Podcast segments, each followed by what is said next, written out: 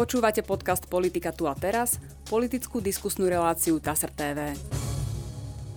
Dobrý deň, v štúdiu vítam zahranično-politického analytika bývalého slovenského ministra medzinárodných vzťahov a zároveň poradcu prvého slovenského prezidenta Michala Kováča pre zahraničnú politiku Pavla Demeša. Dobrý deň. Ďakujem za pozvanie. E, predstavenie bolo také dlhšie, ale práve zodpovedá tej dnešnej téme, lebo chceme sa v nej venovať prvému slovenskému prezidentovi pri príležitosti jeho inaugurácie do funkcie, ja to prečítam zo správy TASR, Národná rada Slovenskej republiky 15. februára 1993 zvolila Michala Kováča za prezidenta Slovenskej republiky. Inaugurácia Michala Kováča sa odhrala 2. marca 1993 v priestoroch Bratislavskej Reduty. E, uvádza TASR, e, tak pri príležitosti 30. výročia tejto udalosti by sme to mohli otvoriť otázkou, čo vás vlastne spojilo, ako ste sa dostali do prezidentovho týmu. Pre mňa to bolo prekvapenie, keď mi čoskoro po inaugurácii prezident zavolal. Ja som vtedy pracoval v Slovenskej akademickej informačnej agentúre, servisnom centre pre tretí sektor, e, pretože po odchode z vlády Jana Čarnogórského som sa rozhodol, že budem pôsobiť v mimovládnom prostredí. No a e, vtedy Michal Kováč riešil dilemu, že Vladimír Mečiar začal mať problémy s Milanom Kňažkom ako ministrom zahraničných vecí a myslel som, že chce so mnou hovoriť o tomto. No a o tom vôbec nehovoril a mi ponúkol post e, riaditeľa odboru zahraničnej politiky alebo poradcu pre zahraničnú politiku, čo ma zaskočilo a e, nevedel som najprv mu odpovedať, som si vyžiadal 3 dní na rozmyslenie, pretože bol generačne starší a zároveň z úplne iného politického tábora, bývalý podpredseda HZDS a ja som voči HZDS mal výhrady úplne od začiatku a voči Vladimírovi Mečiarovi obzvlášť. No ale po troch dňoch, kedy viacerí e, priatelia a rodiny príslušníci mali pocit, že toto nie je zrovna post pre mňa, ale zase diplomati mi hovorili, že krajina sa začína z nuly etablovať na medzinárodnej scéne a tá moja skúsenosť s ministrovaním a zakladaním ministerstva zahraničných vecí, že by mohla prezidentovi pomôcť. No a napokon som sa rozhodol, neolutoval som, boli to pre mňa zásadné roky, ktoré som po boku Michala Kováča strávil. Dostaneme sa k tej otázke, eh, tej otázke tej nuly, ktorú ste eh, naznačili, lebo naozaj Slovenská republika bola, e, bola vtedy vyslovene hodená do hlbokej vody. Ale ešte by som sa opýtal, ako tá práca vlastne vyzerala? Čo, mhm. čo ten prezident od vás vlastne chcel? My sme nemali vtedy, tá, to Slovensko bolo e, tak v stave z rodu a nepripravené e, inštitučne na štátnosť e, v porovnaní s Českou republikou, e, že to boli ozaj také, že pionierské časy, pretože Prezident Václav Havel pokračoval na Hradčanoch, ministerstvo zahraničných vecí bolo v Černínskom paláci, úrad vlády bol na úrade vlády. Skrátka, Česká republika získala aj hardware, aj software štátu. A my sme museli aj hardware, aj software štátu nového budovať. No a prezident, keď ma pozval na to stretnutie, vtedy sedel pri hradnej reštaurácii v tej budove, ktorá patrí teraz poslancom tam mávajú svoje stretnutia. E, volali to koniareň, lebo kedysi, keď hrad bol funkčný, tak, tak tam boli stajne. Tam, tam boli stajne. Čiže prezident začínal v jednej malej kancelárii, boli tam dvaja, traja ľudia okolo neho. Potom sa presunul do hlavného hradného areálu, potom zase nejaká komisia historikov usúdila. No a ja som mal vtedy e, svoje pracovisko v archeologickom podstrechou medzi tými zbierkovými predmetmi. No a sme museli stále cez, ten, cez to hradné nádvorie tam chodiť za e, prezidentom. No a potom, keďže usúdili, že hrad vraj nie, čomu som ja nikdy moc nerozumel, tak sa potom presunul prezident do primaciálneho paláca, vtedajší premiér, e, primátor Peter Kresánek mu ho prepožičal pretože Grasákovičov palác bol v rekonštrukcii, nebol pripravený ešte na to. No a Čiže bol taký až, trochu putovný aj ten prezident. Áno, no, tak toto terajšie pracovisko e, prezidentky Čaputovej je e, štvrté pre, e, pracovisko. Si myslím, že málo štátov vo svete nájdete, kde prezident v priebehu pár rokov migroval cez e, štyri úrady. No a tá práca bola taká, že sme museli improvizovať, ale robiť veci, ako sme najlepšie vedeli. Ja som si vytvoril tým asi piatich ľudí, ktorých som poznal dvoch z ministerstva zahraničných vecí, troch nových. No a začali sme čo najprofesionálnejšie ten výkon a servis pre prezidenta v oblasti zahraničnej politiky. Ale Michal Kováč má zvláštnu predstavu personalistickú, on mal pocit, že to bude jak Archa Noémova, že z každého kúta e, nejakých politického, že prídu ľudia, Čiže mojimi kolegami v tom čase boli aj Slavomír Moric e, alebo Jozef Mikloško, bývalí poslanci, bývalí poslanci z najrôznejších strán. Chcel, aby úrad prezidenta bol vnímaný ako neutrálne pracovisko politicky. A zároveň tie odborné útvary, tie si budoval veľmi starostlivo. Milan Zemko viedol odbor vnútornej politiky, Brigitu Šmegnerovú prijal vtedy a Ivan Trimaj, špičkový právnik, e, Vladimír Števko, bývalý riaditeľ rozhlasu. Čiže na tú odbornú prácu si veľmi starostlivo vyberal ľudí, no a do tých okolitých alebo do tých jednotlivých útvarov, no kancelárom sa stal Jan Findra, zakladateľ Univerzity Mateja Bela, poslanec Slovenskej národnej rady. Skrátka, bol to taký myšmaš na začiatku a potom sa to postupne vyselektovalo. Viacerí odišli nie skrz nezaujímavosť práce, ale skrz stred, ktorý potom prepukol uh-huh. medzi Vladimírom Mečiarom a Michalom. Ne, nechceli proste v tom konflikte figurovať. Tak... Ešte, ešte ako na vás pôsobil ako človek? Naozaj generačne, on bol teda oveľa starší, mal, mal aj nejakú svoju výchovu, svoje korene kultúrne z ktorých pochádzal. Ako ste vychádzali? No, e, ten začiatok, on mal veľmi silnú manželku. Prvá dáma bola veľmi silná. Ona, to bol, bola dvojica, oni sa mali aj ľudský nesmierne radi, ale boli úplne odlišní. Michal Kováč prišiel z východného Slovenska, z obce Lubiša, pani profesorka Kováčová, univerzitná profesorka Bratislavčanka, vybavená jazykovo E, Michal Kováč jazykovo vybavený nebol, ale sa nesmierne doplňali. Ona mu veľmi držala palce, podporu mu robila. Či ona bola silná prvá dáma, čiže ona mala isté predstavy o výkone e, prezidenta, z ktorých e, v tej oblasti zahraničnej politiky sme sa občas nepohodli, ale postupne si zvykla na to a rešpektovala, že za zahraničnú politiku som zodpovedný ja, lebo sme od začiatku museli pripravovať cesty do zahraničia, prijatia množstva delegácií. Takže ja som chcel, aby to bolo čo na najprofesionálnejšej úrovni robené a jej predstavy občas som nemohol zohľadniť. Ale pán prezident e, mal nesmierne zaujímavú vlastnosť, že on akceptoval ľudí, ktorí rozumeli veciam, skrz ktoré si ich prijal, radil sa a on študoval do takých mm. detajlov tie materiály pred stretnutiami, že veľakrát tých partnerov dostával do rozpakov, čo on všetko vedel.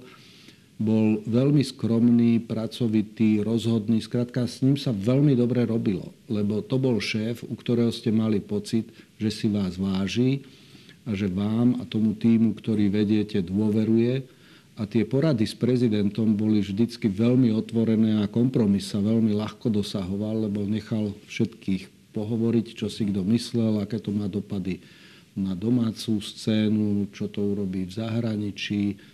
Skrátka prezidentom Kováčom ako so šéfom, ak to tak mám povedať, nielen, že hlavou štátu, ktorej som e, slúžil, sa spolupracovalo veľmi dobre a my sme napokon zistili o sebe prakticky všetko. Ja som okolo 60 zahraničných ciest s ním absolvoval, počas ktorých sa nedalo nič skryť jeden o druhom, čo my sme si úplne dôverovali. Ja som potom musel zobrať do úvahy jeho danosti, či už jazykové, vedomostné o zahraničnej politike a pripravovať veci tak, aby prezident ukázal svoj štátnický rozmer, aby ukázal, že je reprezentant štátu, ktorý sa etabluje na medzinárodnej scéne a on si tohoto bol veľmi vedomý a tú základnú líniu, že Slovensko ide vstupovať, alebo musíme urobiť všetko preto, aby sme vstúpili do Európskej únie a Severoatlantickej aliancie túto líniu držal absolútne bez zaváhania. Mám to tam ďalej poznamenané. Robil som s ním v roku 2012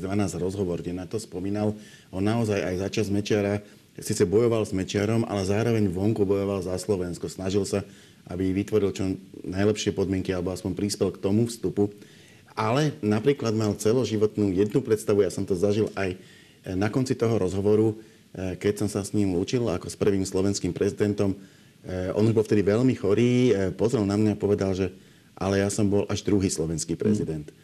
Toto ste ako vysvetľovali v zahraničí, túto, túto jeho predstavu? No, my sme tie prvé cesty boli veľmi starostlivo premyslené. Sme začali rozmýšľať, jak bol inaugurovaný a keď začal svoju funkciu vykonávať, musel riešiť od tých pragmatických vecí, že nemali sme úrady, nemali sme úrad. A navyše Vladimír Mečiar, keď zistil, že toto nebude nejaká filiálka úradu vlády, začal nám podkopávať nohy ako úradu, strihali nám každý rok rozpočet, museli sme prepúšťať ľudí a podobne. Čiže Michal Kováč operoval v štádiu e, zrodu štátu a v štádiu zrodu konfliktu, aký nemal obdobu, nielen u nás, ale aj v regióne. A musel sa snažiť tie jednotlivé témy, ktoré prezident musel riešiť, robiť čo najprofesionálnejšie a najpokojnejšie a to bolo ešte aj pred únosom a s ním spojeným prepadom imiču krajiny a, a napätia, ktoré v spoločnosti vznikali. Ale tie cesty, prvá bola do Českej republiky, kedy Václav Havel na, na Hračanoch prijímal slovenského kolegu, s ktorým mal nesmierne dobrý vzťah, postupne si ho vybudovali, oni si boli veľmi blízki hymna hrala naopak, najprv na Tatrosa blízka, a potom kde domov my sme boli stále zvyknutí na to, že vlajka bola československá, teda už Česká. Čiže tá prvá cesta bola, druhá bola do Washingtonu a tretia do Vatikánu. Čiže už tam aj tie cesty do Washingtonu bolo otvorenie múzea holokaustu, e, no, na ktorého vidíte. pozval Bill Clinton.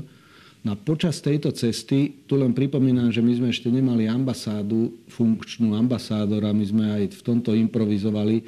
Tie prvé cesty sme absolvovali bez toho, aby tam ambasáda nám vytvárala zázemie. My sme museli toto nejak spolu s ministerstvom, ale aj my z kancelárie robiť. No a počas tej e, návštevy vo Washingtone, tam sme zaradili do programu, prezident bol prijatý v Bielom dome, v kongrese a skrátka na najvyššej úrovni. No a potom sme zorganizovali stretnutie s lídrami židovských organizácií, American Jewish Congress, Benai Brit a ďalšie, aby sa stretli s prezidentom a mohli mu klásť otázku vrátane jeho vzťahu k vojnovému slovenskému štátu alebo Slovenskej republike ľudáckej, akú súťažnosť to má, ako on vníma túto periódu versus novú demokratickú Slovenskú republiku na čele, ktoré je. No a to bolo jedno zlomové stretnutie, ktoré aj v autobiografii Michal Kováč popisuje a všetci, čo sme tam boli, či už my zo Slovenska, ale aj účastníci za tie židovské organizácie, si myslím, tam Michal Kováč presvedčil úplne, kedy si spomínal, že na dedine, ako im zobrali dievčatko, jeho spolužiačku, a zomrela celý ten holokaust. On keď si to začal spomínať, to sa nedalo hrať. Jemu sa zlomil hlas začal nejak cez spomienky na toto, na, tam vtedy, od, jak, keď sa spevákovi toto stane, trošku ho roztlieskali, potom poprehltal a pokračoval ďalej. Si myslím, že Michal Kováč urobil v tomto zásadný e, prielom, že ak boli politici, ktorí sa pohrávali s tým, že nejaká náväznosť alebo úcta voči tomu obdobiu, e, tak toto Michal Kováč mal v tomto ale úplne jasne to, že keď on povie, že dobre, e, Jozef Tiso bol prezident Slovenskej republiky, to je historický fakt, no len tá republika s touto republikou, ktorá vznikla po rozdelení Československa, nemá právnu kontinuitu. to nemá absolútne žiadnu právnu, ale ani psychologickú, alebo ani ideovú kontinuitu. To bol e, úplne odlišný kontext. Mám tu citát z tohto rozhovoru, kde e, pán Kovač spomína na svoje zvolenie, teda tú inauguráciu ten rozhovor bol publikovaný 29. decembra 2012, bol to už len niekoľko rokov pred jeho smrťou. A tá spomínala to takto. Cítil som v prvom rade veľkú zodpovednosť. Nemôžem povedať, že by som sa z toho veľmi tešil.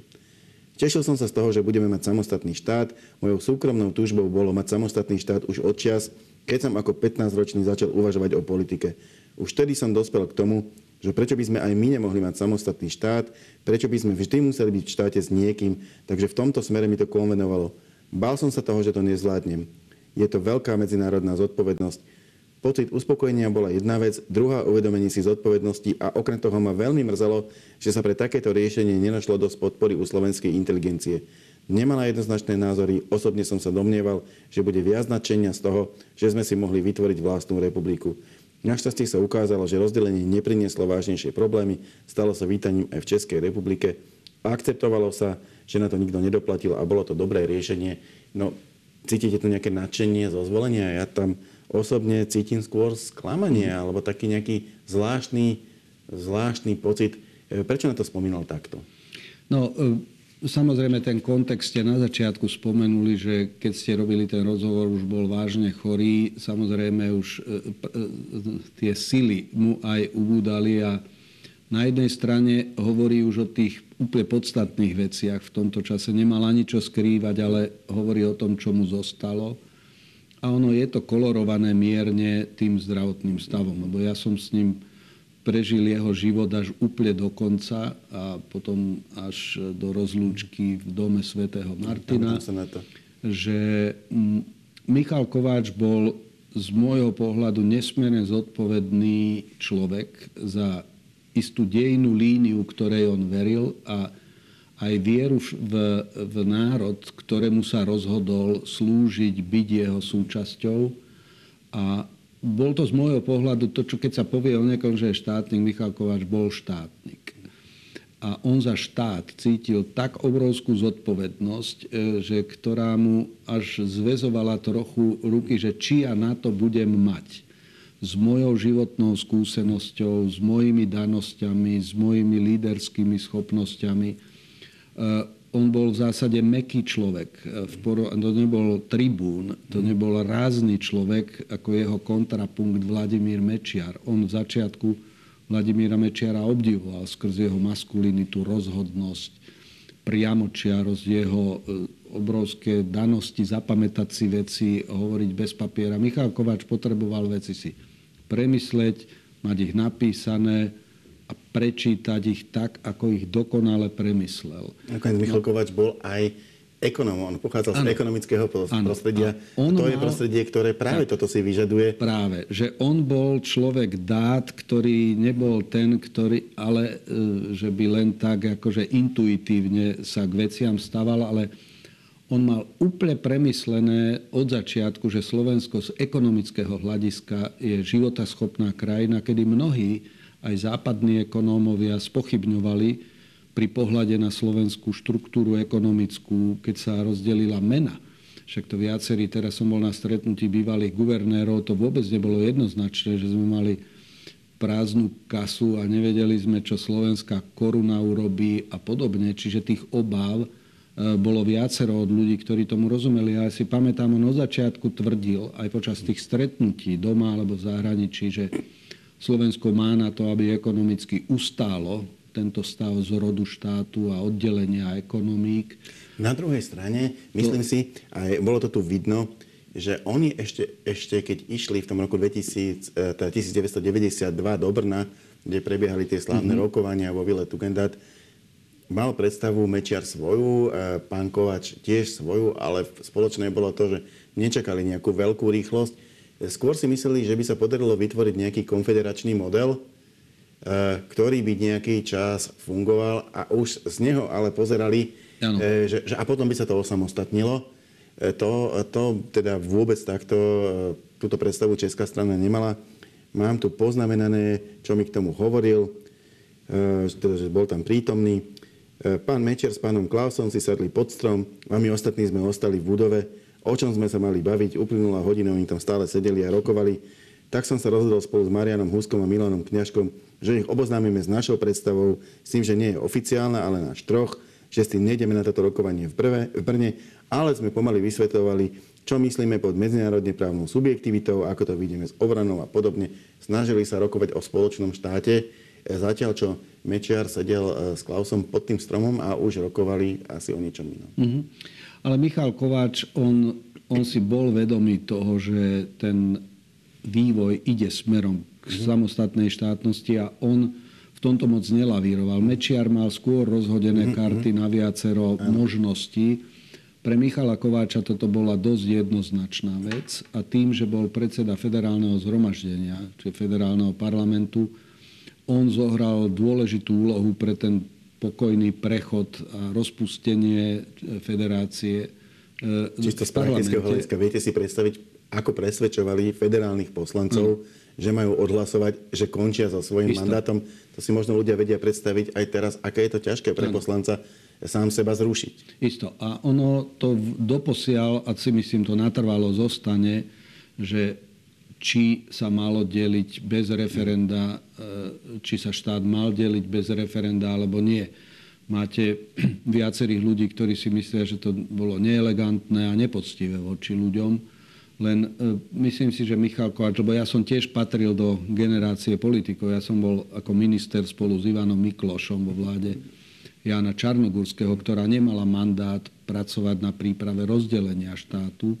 E, Ivan Mikloš bol vtedy minister privatizácie, mal 31, ja som bol minister medzinárodných, som mal 35, ale celá vláda, programové tézy vlády neboli, že pripravujeme e, Slovenskú republiku na oddelenie, ale keď došlo k voľbám v júni 92 a zvíťazil Vladimír Mečiar na Slovensku a Václav Klaus v Českej republike, to bolo už pre, aj pre nás, aj viacerí úplne zrejme, že oni budú navigovať ten vývoj smerom k rozdeleniu.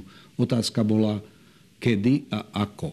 A v tomto si myslím, že Michal Kováč zohral veľmi dôležitú úlohu v tom pokojnom, nehysterickom rozdelení štátu v, vo federácii. A potom E, Michal Kováč nebola prvá voľba pre Vladimíra Mečiara, prezidenta. On mal Romana Kováča, ale napokon poslanci, ktorí sledovali, ako Michal Kováč fungoval ako minister financí, potom ako predseda federálneho parlamentu, usúdili, že na post prvej hlavy štátu, ktorá bola volená ešte v Slovenskej národnej rade, nie priamou voľbou, že by bol oveľa vhodnejší Michal Kováč. A myslím si, že to, v tomto prípade to bolo veľmi dôležité, pretože on so svojou vierou v štát a svoju misiu ako prezidenta republiky si myslím, že veľmi dobre naplňal túto úlohu. Mám tu poznamenané e, ešte citáty, ktoré hovoria práve o tom, o čom ste ale aj vy e, už hovorili v úvode relácie to znamená, aká to bola obrovská hektika, že oni naozaj ešte v tom si mysleli, že sa bude rokovať o konfederácii. Veľmi rýchlo zistili, že nie. A teda, aj to mám, možno to aj ocitujem, hlavné problémy boli v tom, odkedy by to malo platiť. Mm. Hneď bolo vyjasnené, že predstava, ktorú mal Mečiar, že konfederácia bude trvať niekoľko rokov a potom príde k samostatným republikám sa realizovať nebude, že ak sa rozhodne, dohodneme na rozdelení, tak hneď od 1. januára 1993 od do prvého sa musela rozdeliť armáda, musela sa pripraviť vláda a tak ďalej a tak ďalej. E, v, tomto, vlastne v, to, v tejto atmosfére e, sa on stal prezidentom a e, čo si teda ja spomínal, ja som bol vtedy ešte kúsok mladší, bola to veľká hektika. V prvom kole sa tuším ani nepodarilo nikoho zvoliť.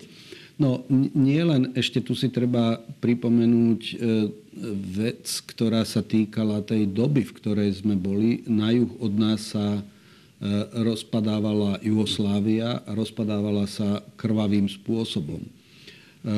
Na východ od nás sa rozpadal sovietský zväz. Opäť veľmi komplikovaným spôsobom. Čiže tá obava, že všetky štáty, keď sa začnú rozpadávať na základe práva na seba určenie, kedy tie etno-náboženské rozdiely, ktoré spôsobili v Jugoslávii, ktorá bola pre nás znakom tolerantnosti, čase, modernosti áno. a odrazu sa začali tí ľudia vraždiť.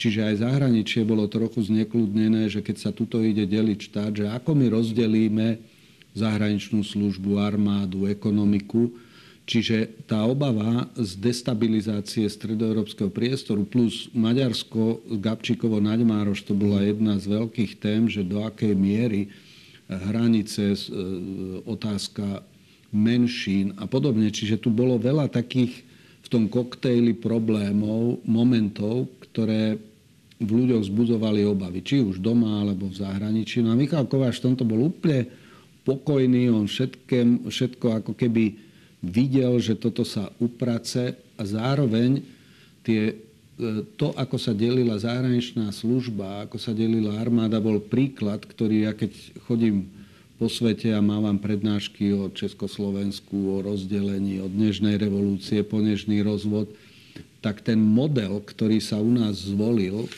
že prvý pol rok diplomati si mohli povedať, kdekoľvek slúžili, že či budú slovenskí alebo českí.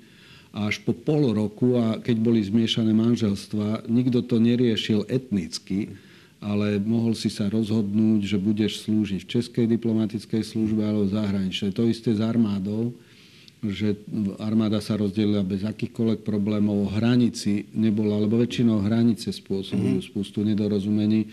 Nad hranicou nikto nemeditoval, myslím, nejaká jedna obec bola taká, kde sa museli čosi vyriešiť, ale skrátka tá príkladnosť a dobrá vôľa pri delení štátu a po rozdelení štátu, prvá návšteva do susedného štátu, ktorú tradíciu tá, tá tradícia zostala Michal dodnes. Kováč zostala dodnes, Čiže dnes je automatické, nad tým nikto vôbec nedumá, ale neviem, či ste si vedomi, že Václav Havel nikdy oficiálne Slovensko nenavštívil.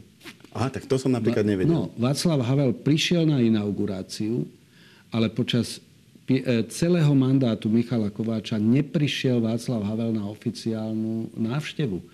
On mal ako dramatik a s Michalom Kováčom sa stretli aspoň 10-12 krát na rôznych medzinárodných fórach ale aj na rozlúčke, keď bola v Levoči, kde prišlo, myslím, 9 prezidentov. Eh, oni dvaja sa mali vo veľkej úcte, ale na oficiálnu návštevu Václav Havel neprišiel. Václav Klaus. No, uh, nie, Václav Havel. A Václav Havel, áno. Václav Havel nebol na oficiálnej návšteve, lebo by si musel podať ruku s Vladimírom Mečiarom. Uh-huh. A pre neho ako pre dramatika, ale keď prijete na oficiálnu návštevu, musíte okrem hlavy štátu navštíviť a mať prijatie aj u premiéra. Uh-huh pre, Vladimíra, e, pre Václava Havla predstava, že on by rokoval s Vladimírom Mečiarom, tak táto mu jednoducho zabranila, on tu na oficiálke nebol. Mimochodom, ak sa bavíme o, o Vladimirovi Mečiarovi, uh, myslím si, že tie vzťahy uh, práve s prvým prezidentom sa začali asi kaziť ešte predtým, ako sa stal prvým prezidentom.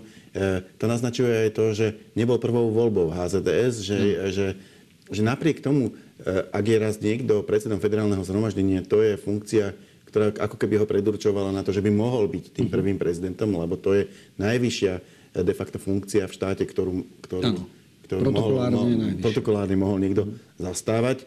Eh, ale HZDS vytiahlo iného kandidáta. Napokon to skončilo aj tak pri Michalovi Kováčovi, lebo bol konsenzuálnejší, ale vzťahy sa veľmi, veľmi rýchlo začali káziť. Kde sa to zlomilo? Prečo sa to tak tak zrútilo tie vzťahy až do, až do ťažkého konfliktu, ktorý vyvrcholil dokonca únosom prezidentovho syna. No, tie začiatky boli v tom, že Vladimír Mečiar pojal predstavu, že on ako premiér, ktorého zvolili ľudia, si môže dovoliť robiť prakticky, čo uzná za vhodné. Pre ňo predstava o delení moci, predstava o férovosti, e, procesov privatizácie alebo vedenia politiky bola úplne iná, ako v štandardných demokratických krajinách je. On bol veľmi populárny v krajine a kdokoľvek, kto mu vstupoval e, do jeho vládnutia alebo komentoval jeho vládnutie a jeho prešlapy, či to boli médiá, akademici, mimovládne organizácie, alebo politickí oponenti, alebo aj ľudia z vlastnej strany, tak sa rýchlo s ním zrazili. A jeho predstava o Michalovi Kováčovi bola, že toto je môj bývalý podpredseda, Podriadený neký vlastne. človek a ja som šéf exekutívy, že prezidentská kancelária bude v zásade naplňať jeho predstavy o vládnutí. No a Michal Kováč začal vládnuť, alebo respektíve vykonávať svoju funkciu, dodržiavajúc kompetenčný zákon, morálku, demokratické princípy. No a tým pádom sa musel s tým Vladimírom Mečiarom skôr alebo neskôr stretnúť. No a nevymenoval Ivana Lexu, o ktorom on vedel veľmi veľa, za ministra vnútra, potom ho urobili, minister, potom ho urobili šéfom Sisky. No a potom to začalo. Čiže keď sa Michal Kováč zoprel Vladimírovi Mečiarovi a jeho úzkému okruhu, no tak začali všetky tieto otázky revanše a podkopávania jeho pôsobenia. No a napokon tým, že Vladimír Mečiar sa dostal do izolácie, jeho nepríjmali v zahraničí alebo prestali sem chodiť významné zahraničné návštevy, ale Michala Kováča všade príjmali. On kdekoľvek šiel do ktorejkoľvek významnej západnej krajiny, Nemecko, Francúzsko, Veľká Británia, kdekoľvek bol vysoko cenený, dvakrát bol v Bielom dome. E, spolu s Arpadom Göncom dostali cenu americkej e, právnickej komory za budovanie demokracie a dobrosusedské vzťahy a podobne. Môžem do toho uh-huh. vstúpiť? Mám tu totiž to citát práve z toho rozhovoru a ma to, ma to zaujalo lebo, e, lebo som tam videl, ako paralelne e, vlastne Michal Kovač na domácej scéne musel bojovať s premiérom, s ktorým mal ťažký konflikt, ten mm-hmm. až aký ťažký. Na druhej strane zdá sa, že, aspoň podľa toho, čo hovoril, náš vstup do Európskej únie a NATO sa snažil vonku podporovať. Ocitujem, e, Cítil som, že keď sme samostatným štátom, naša situácia, pokiaľ ide o integračný proces, najmä vstup do NATO, sa stiaží. Vedel som aj prečo. Vnútorná politika, ktorá sa tu robila počas Mečerovej vlády, keď sa znovu ujalo v moci po voľbách roku 1994, neladila s našimi záujmami integrovať sa do európskych štruktúr a NATO. Mali sme aj osobitné rokovanie, kde nám bolo dané jasne najavo, že ak náš vývoj nebude v súlade s potrebami vývoja v Európe, že sa v prvej línii nemusíme dostať do NATO ani do európskych štruktúr. Bol som si vedomý toho, že skôr je možné sa dostať do NATO a že v tomto smere nás akoby odsúvali keď som cítil, že nám, že nám hrozí, že sa tam nedostaneme, obrátil som sa na jednotlivých predstaviteľov NATO, ktorým som vysvetloval, že Slovensko nie je len Mečiar a jeho vláda, že celková vnútropolitická situácia je naladená na túžbu po hodnotách, ktoré prevládajú v Európe. Vyslovil som požiadavku, že keď sa nám dá dôvera posilniť to pozície týchto ľudí, e, zrejme to nestačilo. Mm-hmm. Ak uistí jeden štátny predstaviteľ, je to málo. Ale aspoň sme mali istotu, že o tom vedia Pripravili nás na to, aby sme neboli sklamaní, že nástup do NATO ešte nie sme zreli.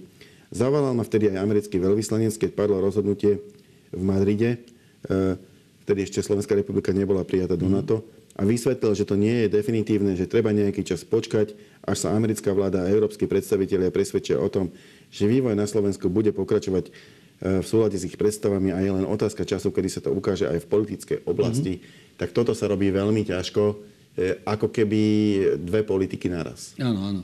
No potom e, tu ešte, keď ste sa pýtali tie zrody, čiže okolo Lexu, no ale potom jeho prejav v parlamente, Aha. Michal Kováč bol jediný, ktorý bol schopný knokautovať e, Vladimíra Mečiara, lebo po jeho prejave v parlamente bol impeachment a odhlasovali nedôveru Mečiarovej vláde.